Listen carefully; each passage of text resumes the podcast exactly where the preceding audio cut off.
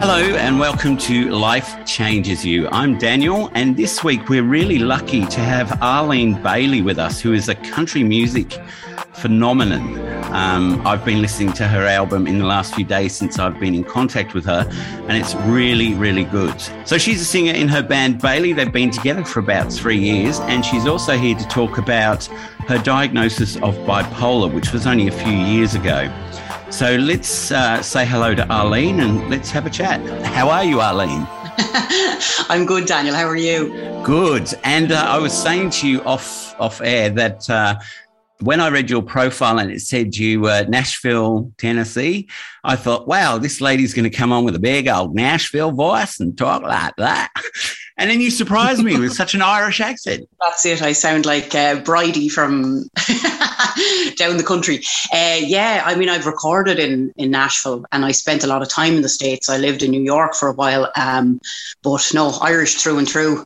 The only, um, as I said to you before, the only American part of me is the flag that I have tattooed on my extremely lower back. Okay. That's a whole other story.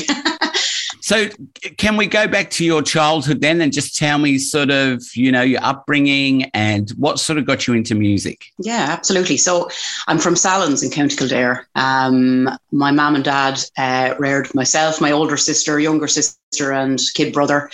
Um, we're a very close family like laughter was just such a big thing. Laughter, music, yeah. entertainment, having the crack was always and always has been a thing in our house.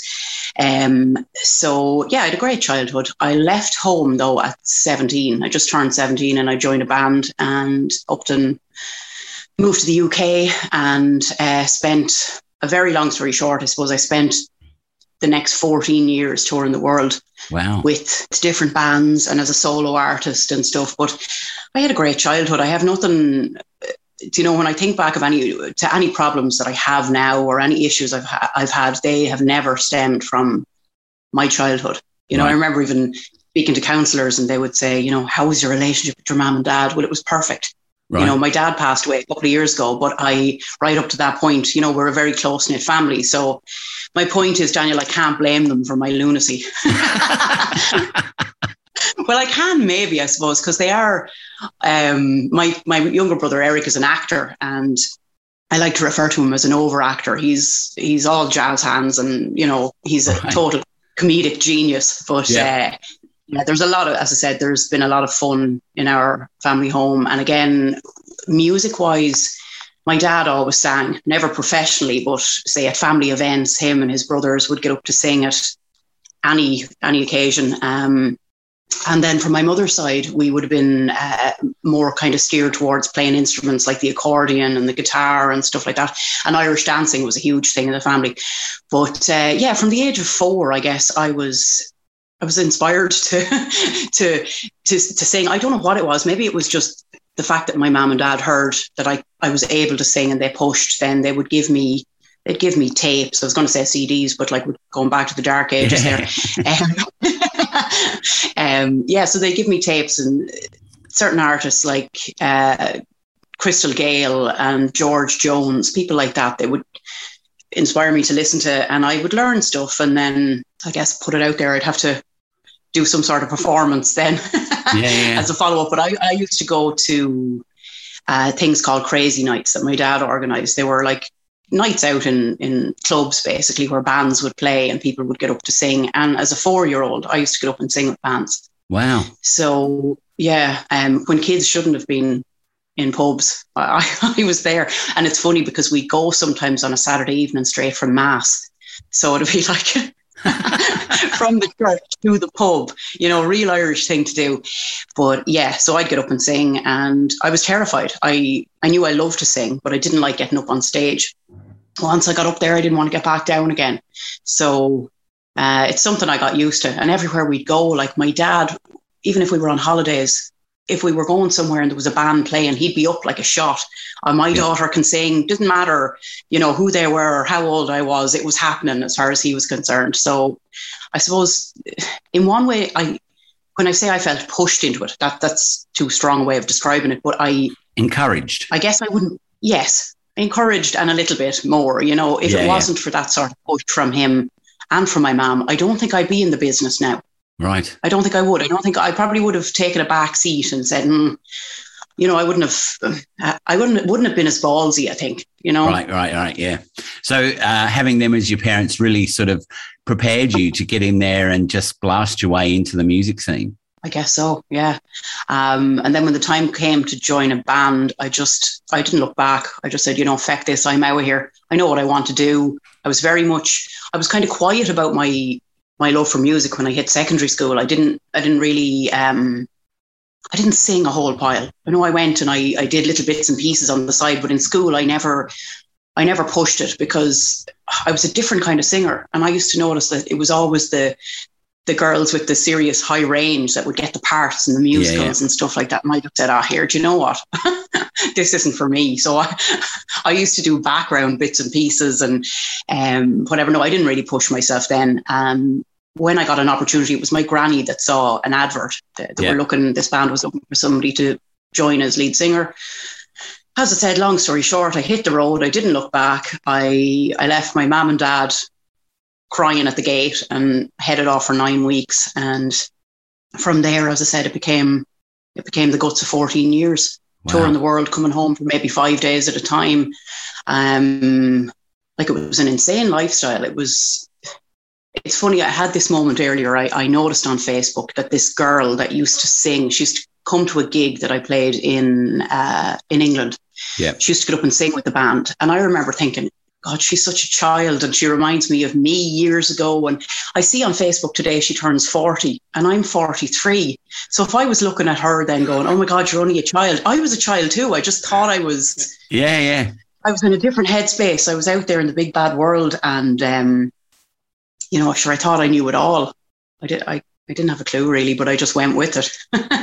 and so um, your new album that you've got at the moment is it just called Bailey? Yeah, we didn't we didn't stick a title on it. We just um, it's my third album, and I just said, you know what, let's keep it simple. Just stick the band name on it, and and that's it, and let it speak for itself. well, look, I, as I said to you, I was listening to it before we started the interview. Yeah, I really love everything I'm not, and love your cover of I Am Woman. Who, who oh, I had her in my head who sang it. Now I can't think. Helen Reddy. Yeah, that's it. Yeah. Yeah, Helen Reddy. But your yeah, version, um, I think, is a lot more raw and I don't know. I just like the music behind it. It's like you've given it a rebirth, if you know what I mean. Yeah. Some people cover things and, and, it's just, it's like, oh, look, they've just done exactly the same thing, but yours has got a completely different sound to it. Yeah. Thank you. No, we, um, we took what was a pretty laid back song and I gave it to the guys in Nashville and like I, I, worked with these amazing musicians out there and they just did their own thing, their own spin on it. And all I wanted from it was it to be a lot more punchy in your face and a bit rockier than yeah. the original. And I think we managed to achieve oh, that. Definitely, the other definitely. song, the other song you mentioned there, Everything I'm Not, was written by um, again another Nashville based musician, Donny Skaggs and it's really it's one of those independent woman kind of songs. It's like if you listen to the lyrics i'm not your maid i'm not your mama it's like i don't have time to be messing around with some bloke who won't clean up after himself you know? So i think that'll speak to a lot of women. Oh it will do. I mean i did have um, the vision of uh, the handmaid's tale going through my head when i was listening. Okay. No, I'm joking. No, it wasn't as bad. No, but yeah, it is. It's good because if women listen to that, it will give them like the get up and go. And yeah, I am strong. I can be independent, which is a really good thing because independence. Yeah, I, I know what you mean. I know what you mean. And like, I'm not going to sit here and start, you know, yes, of course, I'm always going to fly the flag for women, but, you know, we've kind of got a raw deal at times. So definitely every now and again, we need to remind the men that we're here we have standards and look i mean i work in an industry where i feel that females and males are pretty much equal uh, in disability and mental health uh, but i can see there are so many disparities in other workplaces and i've never really thought oh well i'm better than you because i'm a male or you know but that sort of song really does uh, give women something to go with and go, wow, yeah, you know, this is really strong. This is who I am. I am strong. I am yeah. Able to do all these things. But without being kind of too aggressive or in your face, because it is tongue in cheek and it's country, and any typical country song is uh, it tends to be a little my dog ran away with my neighbor's cat or whatever you know there, there's always some sort of like if you watch any of the american country videos they're like little movies and they all tell funny stories you know they're that's that's kind of the gist with with that style of country i think that it is it's tongue in cheek but it's uh, a bit of a sharp reminder as well that we're not putting up with any crap so what drew you towards country music again, the influence of my mom and dad. Well, then again, daddy wouldn't have sang country music, but my mother loved the old kind of, uh, the old American style country acts. Um, and there would have been a lot of that stuff played in the house. And then my aunt was really big, is really big into country music as well. So she had a huge collection of music. And again, it would be have a listen to this. Maybe you'd like to sing that. And yeah, yeah mm. that's, I guess, where it came from and I've been twanging ever since. You know that, as you said, that that kind of twangy American accent that I'm sure grates plenty of people. But that's that's how I, I sing naturally. That's just what comes to me. And I think when I do that style of music, you can't sing it with an Irish accent. You know. No, look, it, it's it's the same with some other singers, isn't it? I mean, if, if they were to sing it uh, like put on an American accent or an English accent, it would just be like, oh, that doesn't. I mean, I guess if well, if someone did it as a cover and they didn't sound the same, but you sound like you're American and it sounds really good, raw country. You know, it's because uh, I don't like a lot of country music. And when you first contacted me, I was thinking, oh no, not a country music star. And then I listened to your music and I went, actually, I don't mind this. This is actually really good. Okay, good. Yeah. Yeah, there's different styles, isn't there? There's a few questionable sort of and I don't mean to sound like I'm not supporting other artists. I am, of course, but they're just there's a certain type of country out there that I couldn't listen to. I you know, I I, yeah, yeah, yeah. I, I, won't. Well, won't you were saying like um uh you know the one with the dog chased the cat or something like that, which is a funny sort of thing. And when you were saying it, I was I could think of country music songs that were similar to that, but um I'm thinking like, you know, things where they say, oh, we haven't had rain for so long and it's been a really bad year. And, you know, I mean, that's okay, but it's just not my cup of tea. It needs to have a bit of mm. oomph in it, and yours does. And put in that, that rocky sort of influence as well. So it was a little bit more mainstream. Yeah, yeah. Uh, so, look, uh, you said before we came on that you found out that you had bipolar. So, do you want to tell us a little bit about how you came to the conclusion or how, who you went to see to get a uh, diagnosis? So, I was suffering from depression from probably about the age of 15. Right. Um, on and off. And it was addressed at times, then other times it wasn't. Um, I saw a couple of counselors and, and uh, therapists along the way. And, you know, I wasn't taking any medication. And of course, I didn't realize at the time what was going on. I just thought I was depressed. So yeah. when it came to light, I guess when I, uh, after my dad died and I was having some really bad bouts of depression, I went to see my GP and I went to see a, a psychiatrist as well who asked me to, to keep an eye on my moods. So basically to jot down yeah, yeah. Um, when I was feeling this way, when I was feeling that way, what triggered it and what not. And it became apparent that what I thought was just me in good form was actually a hypomaniac, hypomania right. kind of phase. Yeah. You know what I'm trying to say? But uh, yeah, so after a long time of, I suppose it was months of them testing certain medications and monitoring what was going on with me, they came back with a diagnosis of bipolar 2. So, yeah, I guess, as I said, I never really took much notice of the highs because I just figured, hey, I'm in great form. I've loads of energy. I can, yeah. I can paint the whole house. I can, I can, I can do everything and anything. I'm invincible. Uh, I am woman, but uh, yeah, I, I didn't really notice as much because, as I said, I was focusing on those low moods. Um, so yeah, that's what they came back with, and I guess that made total sense then when I looked back at, at what was going on with me over the years. It made it made total sense. And I guess you wouldn't think that there was anything wrong really when you're in a good mood because, or a hyper mood because you're just feeling fantastic and you think, oh, I feel really good. I'm going to get a lot of stuff done. And then when you go and hit the, the drop where you go into the downward spiral, you'd be thinking, oh, God, I must have overdid it a bit.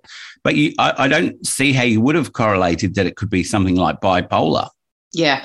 Um, I guess it's a tricky one to, to kind of identify or to, to pick up on and again, I'm no expert, Daniel. So I guess when I presented myself to the doctor, I guess they're seeing something else that I'm not seeing. I'm just going in, spouting a lot of stuff at them and saying, look, I have a problem, please help.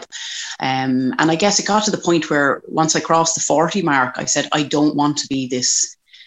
Uh, I'm not I'm not saying that I'm on my way out or anything, but I didn't want to be this miserable old woman. I, I wanted to get yeah. nip whatever it was in the bud before menopause kicked in and before you know um you know I just I, I just wanted to be happy, you know, and I needed things sorted out. So yeah, I think I, I did I did the best thing for me. And as I said, after a bit of trial and error, I'm on certain medications now that work really well for me and I'm in a great place. I guess that's that's really one of the things I want to put across to people that there is there's medication there that you can take. There's help that you can avail of. It's not all doom and gloom. That there is light at the end of the tunnel. But that being said, I'm realistic. Like I, being honest with you, now, I'm not in a great place today. Yeah. And I guess you wouldn't know, but I'm well able to put on, you know, the the front, the face, and uh, and get on with it. I'm not in a in a in a desperate place, but since I suppose in the last couple of days, I've noticed a bit of a decline in my in my mood. Right. So I have to watch it, and I I know I don't. I still don't know what the triggers are. Stress, maybe. Um, Could it be that because uh, last week when I spoke to you and said, "Would you be up for an interview?" Last week, you said, "I can't. I'm so busy this week." And do you think it could yeah. be that you've hit that peak of all your rehearsals and stuff, and then you're starting to come down from that, which is a natural come down? Yeah, possibly. Like we have this. Um, we have a big gig on Sunday. Um, it's a a theatre in Naas in Kildare, and it's um, yeah, it's a bit of a it's a big deal because it's the first time that I've been on the stage properly with the band and doing my own stuff.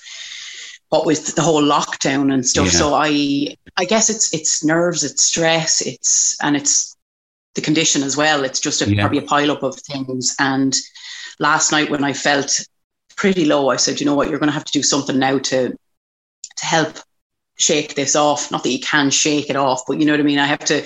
So I'm like straight in the shower, and I'm like all the the lovely smelly moisturizers and the the face mask and everything. Do all the nice things and snuggle yeah. the snuggle the dogs and uh, all the things that kind of help uh, ease the you know the the situation. But um, yeah, I don't think I, I don't think I'm set for a, a major dip in my mood, but I still recognize that there's something going on, so I have to mind myself.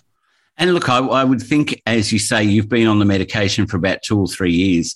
You're still going to have peaks and troughs from settling into yeah. that medication. Because I mean, look, I, I, don't prescribe any medications to people. I'm a counsellor, but I, I have found with people that are taking stuff for anxiety and depression, I think it's really up to, I would say, the six month mark before you really start to settle into that.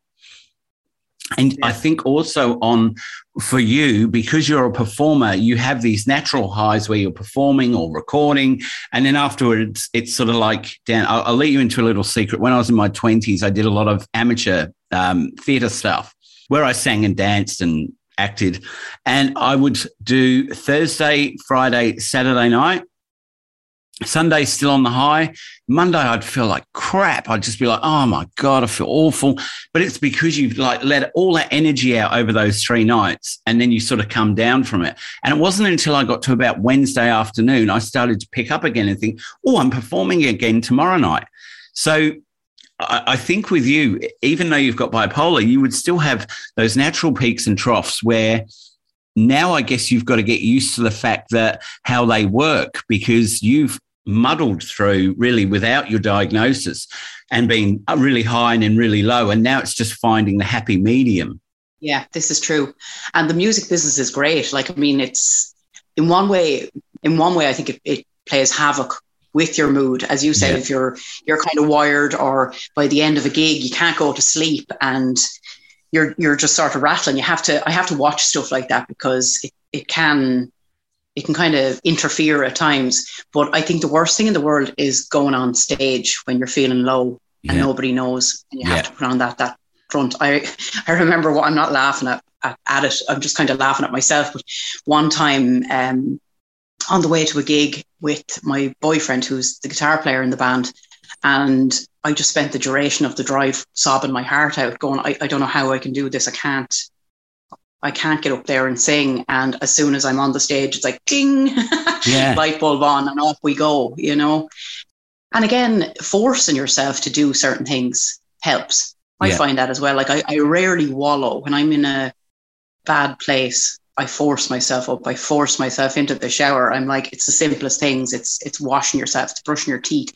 These things can seem like monumental hurdles, you know. But get up and just go out and do something. Right, fine. You might feel like rubbish, and you come home later and say, okay, well, I didn't enjoy that or that, you know, whatever. But it's better to try, I think, than than lay around and feel sorry for yourself. I, I that's just my take. And as I said, I'm not an expert on this. What works for one may not work for another, but uh, I know there's a time and a place to wallow under the duvet, but I tend to to push myself to do other things. Look, I sort of understand how you feel because I have chronic fatigue and fibromyalgia. And there are days, or like Sunday morning, I might wake up and I just can't get anything together. And I just sit there blankly watching the news on the TV, on the couch, heater on, dog on my lap. And I'm just sitting there going, oh, I really need to eat some breakfast. And an hour could go by, two hours could go by. And I just sit there and think, oh, look, I'll do it in a minute. And I'm starving hungry, but it's almost like my brain can't process what I have to do next to go and get the cereal.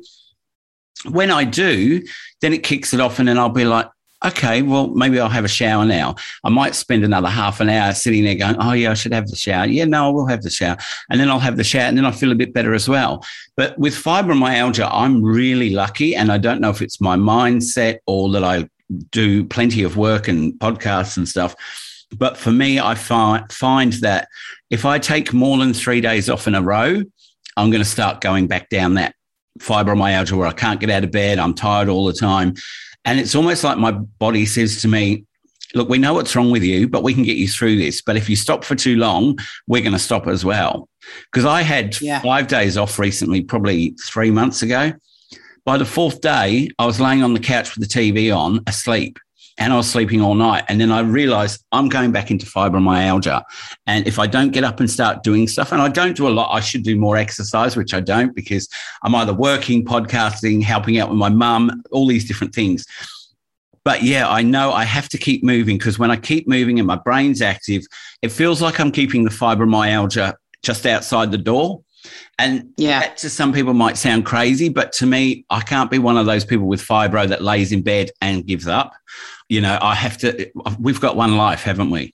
So I can sort of This is it, understand where you're coming from because, yeah, I can feel like that. And it's just after four or five hours sitting there watching TV, just having breakfast, maybe a coffee, I'll go, this is ridiculous. I have to just do something. ultimately daniel i think that's it yeah exactly that you're just um you, you're not going to you're not going to let let whatever it is get the better of you. But No. i guess what we have to remember as well is we're only human. So sometimes we're up and sometimes we're down and Yeah. you know there's no point in beating yourself up over it. So when the time comes that you do need to say here i'm i'm on the couch now. Just go with it don't let it Yeah. over, like take over but go with go with it when you have to you know Like uh, friends will say to me, "Oh, do you want to go here or there?" Or, and I'm like, "Yeah, yeah, yeah." And then when I get to the weekend and I've actually got two days off, I'm like, oh, "I don't want to go anywhere. I just want to have a rest." How did But, you uh, fare out with lockdown then? Did you um did you lie around a lot? Look, lockdown for me, I still worked because I'm an essential worker. Um, I Yeah. still recorded podcasts, and I myself and my sister still helped out with my mum, who's in her 80s with Parkinson's. But I think if I was one of those people who couldn't work during lockdown, it would have driven me crazy. Because I don't think I, I, I think I would have overthought everything. And when it first started last year, I think we were all sort of in two minds of: is this real? Is it fake? Yeah. You know, Yeah. and then after a while you go, no, it's real. Oh my God, this is real. This is what we're really living in. And then you start to come out of a lockdown and you start to think, oh, good, this is good. It's it's going to be behind us. And then another lockdown comes and you go, oh no, this will be the last one. They say second wave. So you get through the second wave, starting to get your life back together. Third, third lockdown. Oh, What's going on? And then we've just finished our fifth lockdown now in Australia. I've lost And- track. I, I've lost track. I just kind of it's it's just insane. I think that if if somebody told you a couple of years ago that this was going to happen, you would have thought they were off their trolley. You really no one would believe it, would they? No one in their wildest dreams would believe that in Mm. this day and age we'd be locked down for over 12 months. Yeah, I can't believe they, they managed to keep Irish people out of pubs. I still can't believe that. Why didn't we just open up all the pubs and just go and just say, look, no, this isn't happening.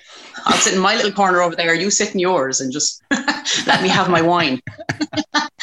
so Ireland's fared quite well through it, haven't they? Well, I don't know about that. Um, yeah, look, it's it's just it's been weird. It's been it's been weird. I think we've we've done all that we could do and it's got to the point now where a lot of people are protesting and they're sick of it and you can understand that as well but i don't really think that that's the best thing to be uh, doing is gathering in crowds in yeah. city center and you know protesting this that and the other. I think just lay low and keep your distance until it's safe to to do otherwise. That's just my opinion but you know each to their own that that's an important question because you're an entertainer. How have you managed to survive? And I don't want you to tell me, oh, I had to do this or that, but you know, because you couldn't work for so long. Did you? Is this when you recorded your album because you're in lockdown, or you know, how how uh, do you re- survive when everything's shut? Yeah, we recorded that. Uh, so some of it was done in Nashville, like in recent years, and I kind of pulled a couple of tracks from from the last album for like onto this one. But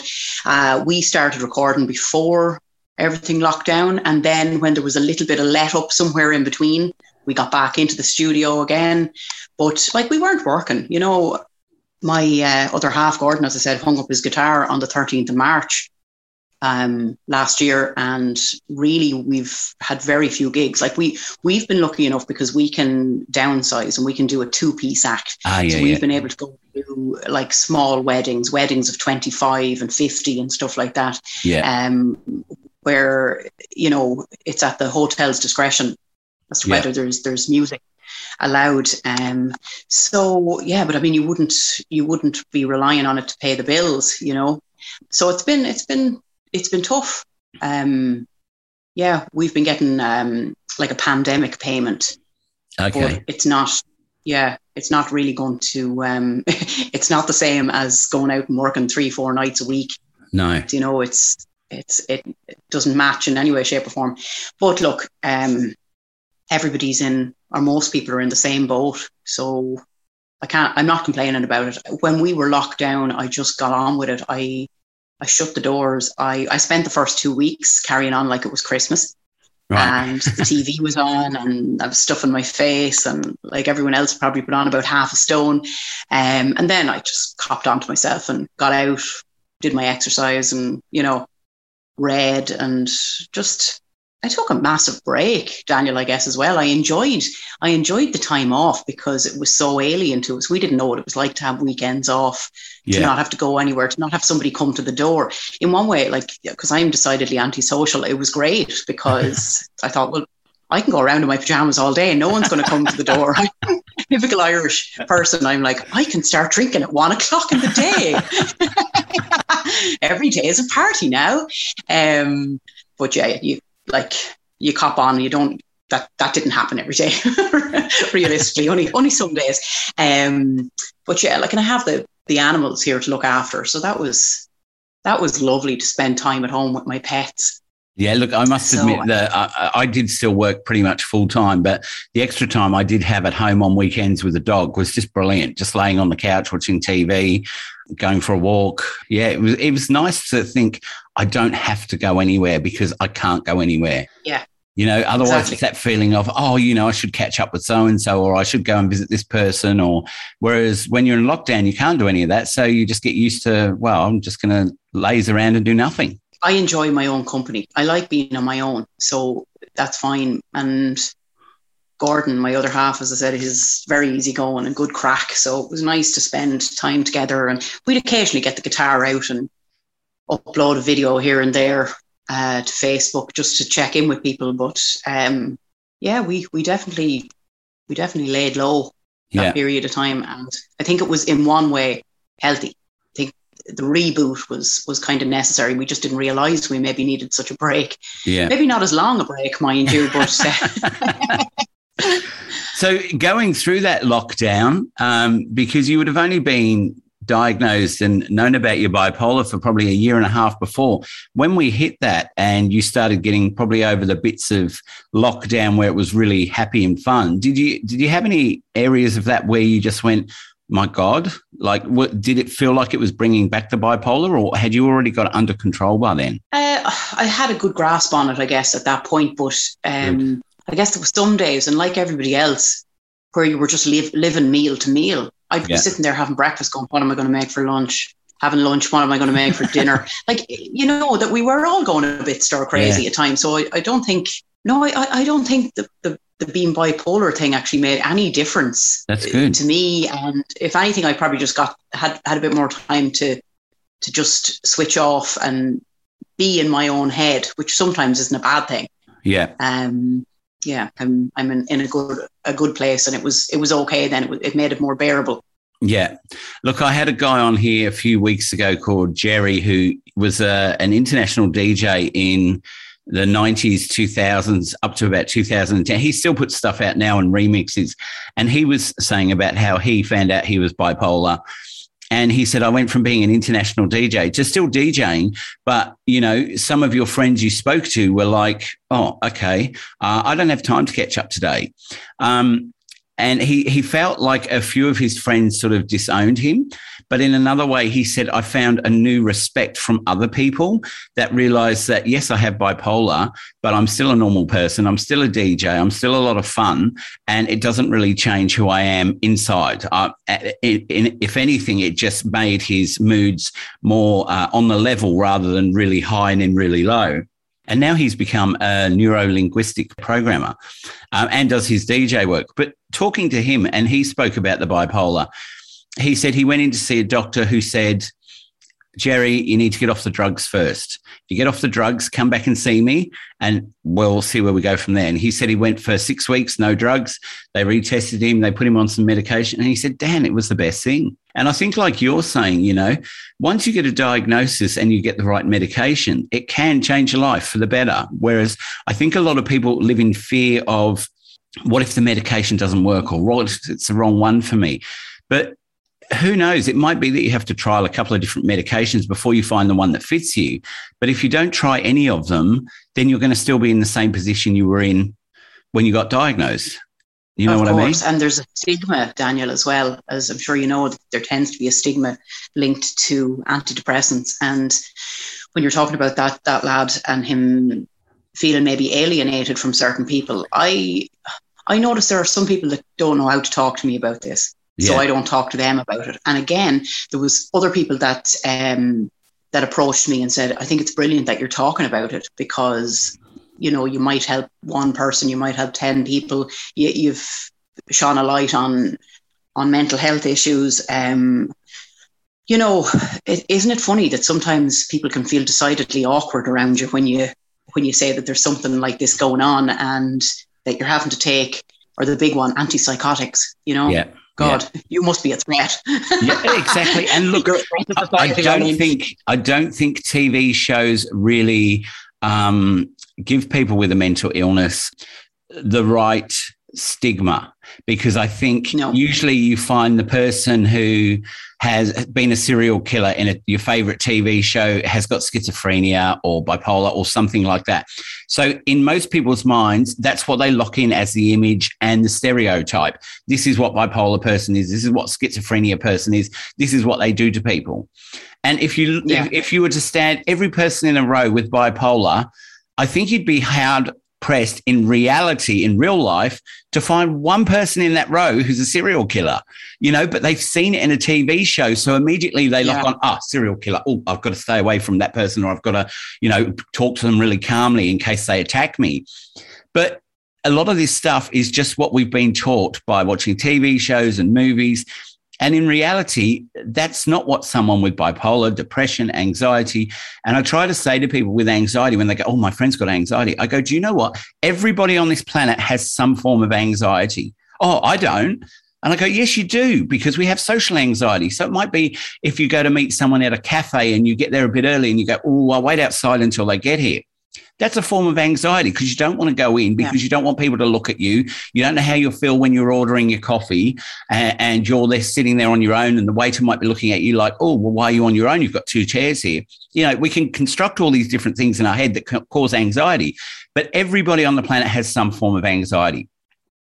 And yet we still look at mental illness or uh, mental health, mental wellness as a stigma that, you know, it, it's sort of looked on as look, I think we're turning a corner where there are a lot more people and uh, who actually understand or are more compassionate or empathetic and don't just rush into that. Oh, this is what they are. But while we still portray people with a mental illness as a serial killer or someone who's a bit crazy living down the street, we're never going to get away from that and realize that people with a mental illness are normal people. Absolutely, yeah. Well, so, I mean, I'm not really normal, but well, nor am I, you know.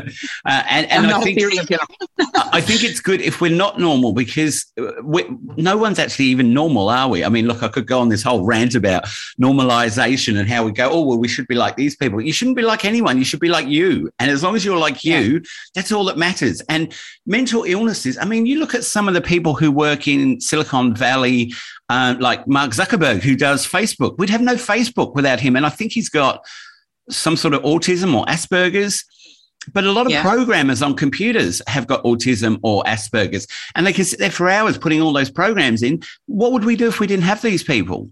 But people always think, oh, the autistic person is the person standing down there who's jumping up and down making noises. Well, unfortunately yeah. for that person, that's where they are. But we can still work with those people and we can give them a hugely different life. But then again, you know, it, it's a matter of, just going, look, we've all got our, our problems, our issues. But if we can see past those and see the person before we see whatever the label is that we have to stick on someone, we're a completely different world. You see, yeah, you're right. We have turned a corner, Daniel. You're right that there's, you know, people are kind of speaking out more about it. People are trying to understand. I know here, like, I'm sick of people saying or using the term he suffers or she suffers with her nerves. Yeah. That's that's something that people people in Ireland generally say when they're talking about somebody who's depressed or who's whatever it might be, or the people that fell into the canal. You know, yeah. th- th- there's a lot of people. People don't like to talk about suicide. No, we don't like to talk about it here. It's like it's something else happened. They didn't. You know, eventually maybe they talk out about it, but initially it's like it was an accident. It didn't. It's sh- it's hush hush you know yeah. um so that doesn't really inspire people to turn around and say look I, i'm crying out for help. Yeah. if, if, you think that everything like that is being swept under the carpet. So where as i said we have turned some sort of a corner. I think there's a lot more work to be done. There is. I, I think like with things like suicide um, sometimes it can be the family of the person who's completed suicide who feel like they feel ashamed that they couldn't help that person. So they almost feel like, well, I can't talk about it because maybe it's my fault.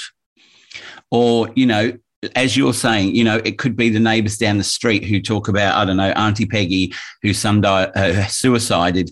And they go, Oh, did you hear about Peggy's son suiciding? You know, it's like, oh, it, it should be more like, how can we help Peggy because of what she's going through? You know, how can we support yeah. her? Not be the the um, gossip of the street. Yeah.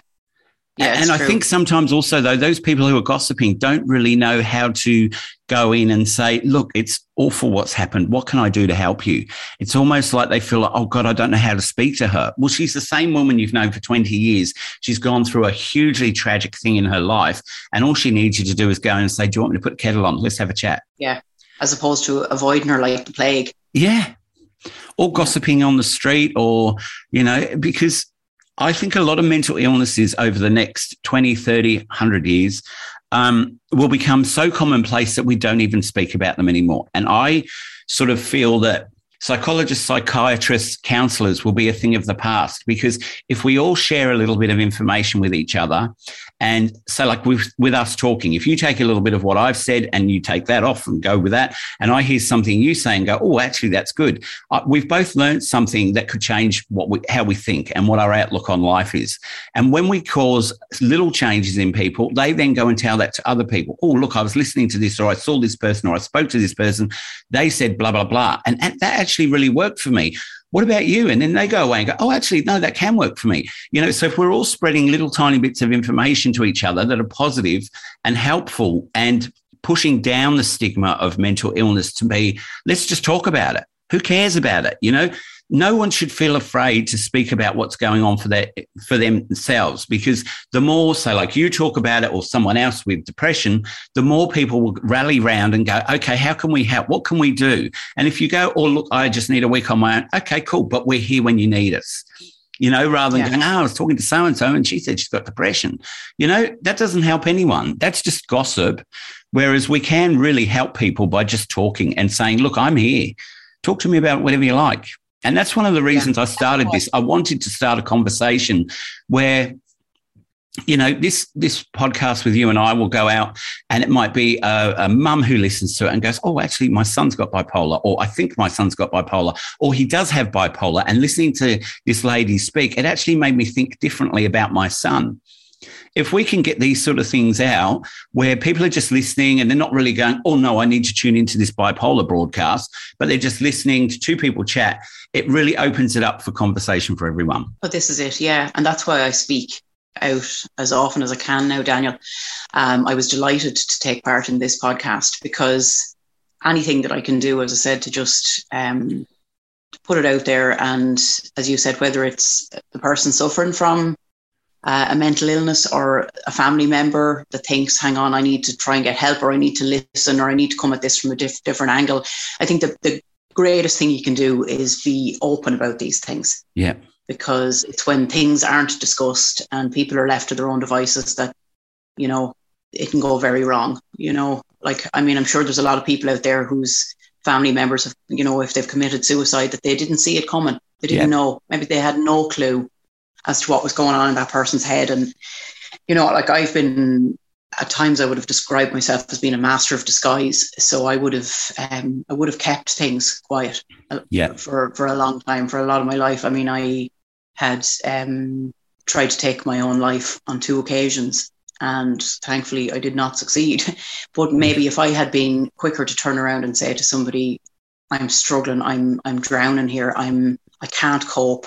This is where I'm at." What if I walked up to the door of a hospital and said, I, am I'm, I'm not able. I, I need I need some help." I didn't. I, I, didn't have the strength. I wasn't in the mindset at the time to to, to open up to anybody. Yeah. So um, and I guess I'm one of the lucky ones now that I'm that I'm here and I'm able to to speak about it. Um, so that's what I urge people to do. If you see something in a family member, don't let it slide. You know, it could be too late. Yeah, what could seem like a difficult conversation at the time could be the conversation that saves someone's life or gets them the right treatment. You know, so it might not be an uncomfortable conversation where you say, Is there anything wrong? And they go, Well, actually, there is, but I don't want to talk about it. Just go with it because you could be saving someone's life. You could be getting them out of depression, out of anxiety. They might need some medication for mental health issues. You know, getting the help early and learning from your experience is a great thing because you've told us what has happened to you. And these people then can go, ah, actually, let's nip it in the bud now. And they can get the treatment a lot earlier. So, yeah. you know, you're, you're really brave to talk about it. And it's really good that you do talk about it because being a musician, you've got a platform that you can stand on and talk about these things and help people out. Yeah. There's also the concern, I suppose, as well, going back to the stigma that people might judge me but you know what? That's a that's a, a risk I'm willing to take. Yeah, yeah, you know, as in by putting it out there again, it's like, oh, okay, right. We knew there was something going on with her, um, and now she's confirming it. But um, no, no, I think all in all, it's better to it's better to speak out than than hide my truth. Plus, I'm too long in the tooth now, Daniel. I'm. Oh, you are not. You're a lot younger than me. I'm 43, and I don't.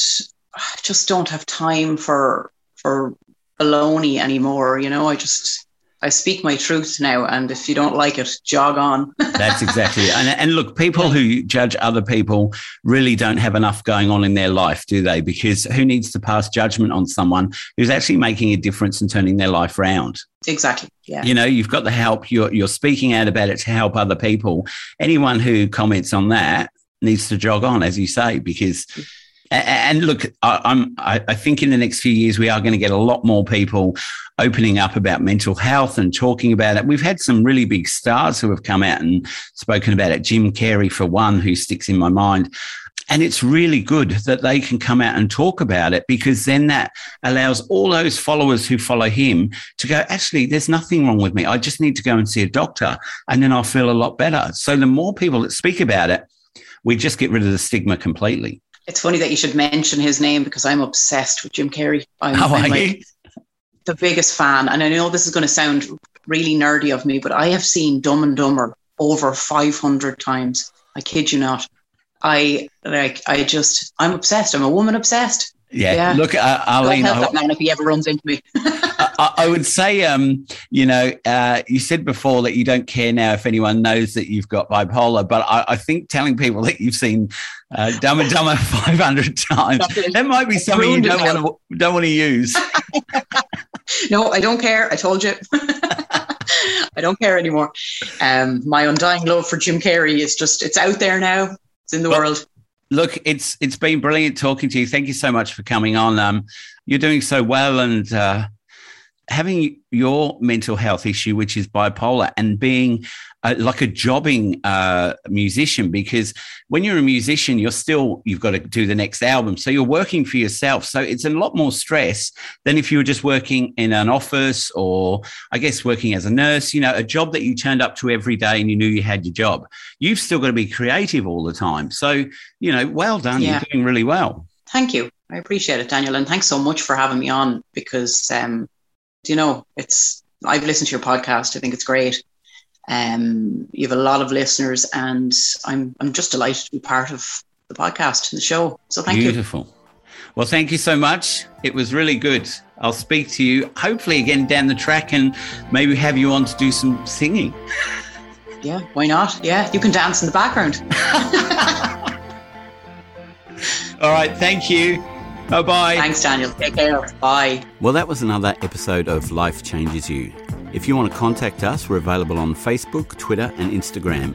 And we also have a website, lifechangesyou.com.au. So until next time, take care of each other and thanks for listening.